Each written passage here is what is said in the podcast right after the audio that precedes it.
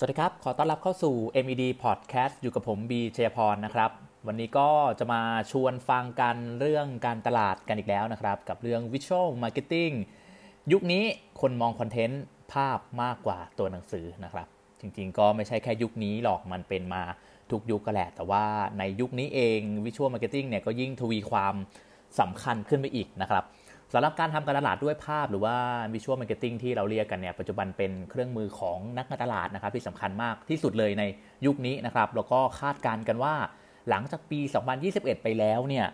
ก็จะสำคัญมากขึ้นอีกถึง 80% นะครับแล้วก็หลายๆธุรกิจเนี่ยจะต้องพึ่งพา Visual Marketing มากขึ้นด้วยเพราะฉะนั้นเนี่ยเราก็ต้องมารู้จักคนเสพคอนเทนต์กันสักนิดนึงนะครับว่า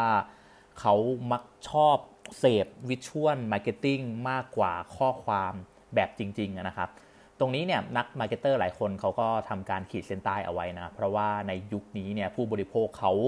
มีเวลาน้อยลงนั่นก็เพราะว่ามันมีสิ่งเขาเรียกว่ายั่วสายตา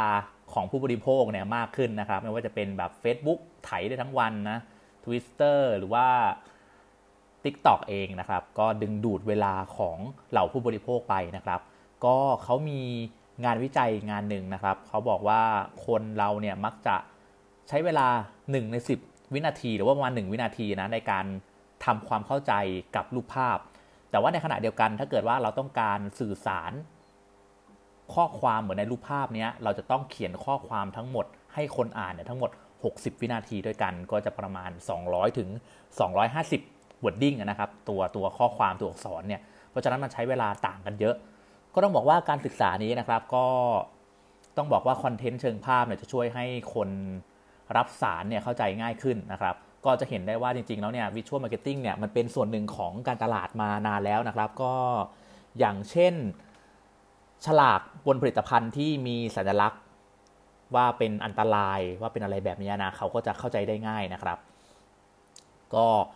ทั้งนี้นะครับก็บอกไว้ว่าการศึกษาของนักการตลาดเนี่ยได้ให้คำแนะนำสำหรับการทำคอนเทนต์ภาพนะครับกับวิดีโอเนี่ยเป็น3หลักใหญ่ๆที่ควรจะต้องมาปรับใช้เพื่อสร้างประโยชน์กับธุรกิจของเรานะครับเขาบอกว่าข้อที่1ครับให้แอดแคปชั่นเข้าไปหรือว่าเพิ่มคำบรรยายครับก็บอกว่าในยุคหลังมาเนี่ยการชมคอนเทนต์วิดีโอเนี่ยมักจะ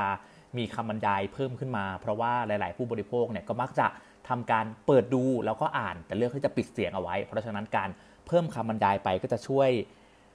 เรียกว่าสร้างความดึงดูดให้กับผู้บริโภคได้อย่างมากเลยนะครับอย่างที่2ครับเขาบอกว่า resize to vertical dimension ครับปรับขนาดเป็นแนวตั้งก็ต้องบอกว่ายุคนี้เนี่ยด้วยความที่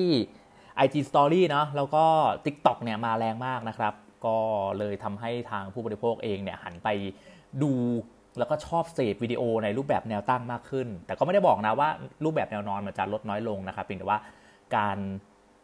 เขาเรียกว่าการชื่นชอบวิดีโอแนวตั้งเนี่ยก็มีเพิ่มมากขึ้นนะครับอย่างมีนัยสำคัญในช่วงหลายปีที่ผ่านมานะครับอย่างที่3ครับ Go Live หรือว่าถ่ายทอดสดนะครับก็ความเรียลไทม์เนี่ยเป็นเสน่ห์ของยุคนี้นะครับในยุคที่อินเทอร์เน็ตเนี่ยมันเร็วมากขึ้นเรื่อยๆนะครับก็ทาง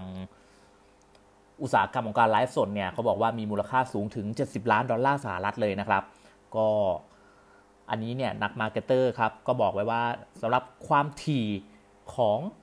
การออกมาไลฟ์เนี่ยถ้าเกิดว่ามีความถี่มากเกินไปก็อาจจะน่ารำคาญนิดนึงเหมือนกันแต่ถ้าเกิดว่าเราหายหน้าหายตาไปนานเนี่ยตัวแบรนด์เนี่ยก็มักจะถูกหลงลืมไปได้เช่นเดียวกันนะครับเพราะฉะนั้นการออกมา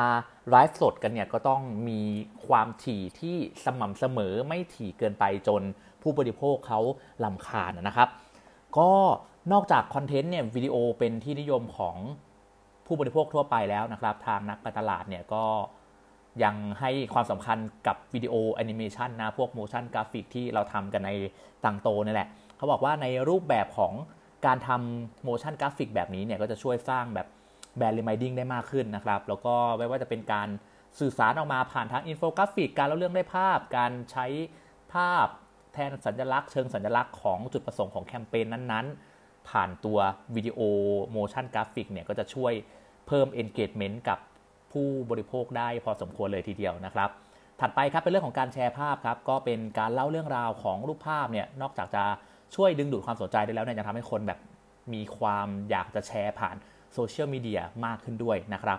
ก็ทั้งหมดนี้ทั้งมวลนั้นก็คือ Visual Marketing ที่นำมาบอกกันนะครับจริงๆก็ไม่ใช่เรื่องใหม่สักเท่าไหร่นะเพียงแต่ว่าในปี2020 2021 ที่ผ่านมาเนี่ยต้องยอมรับจริงๆว่าหลายๆแพลตฟอร์มเนี่ยเข้ามาดึงเวลาของผู้บริโภคไปอย่างมากมายเลยทีเดียวต้องบอกว่าช่วงนี้เนี่ยเป็นสงครามแห่งการดึงคนเข้าไปใช้เวลาอยู่กับแพลตฟอร์มใดๆก็ตามนะใครที่สามารถดึงเวลาของคนไปอยู่กับแพลตฟอร์มนั้นๆหรือว่าไปอยู่กับธุรกิจนั้นๆได้มากกว่าก็ย่อมจะมีโอกาส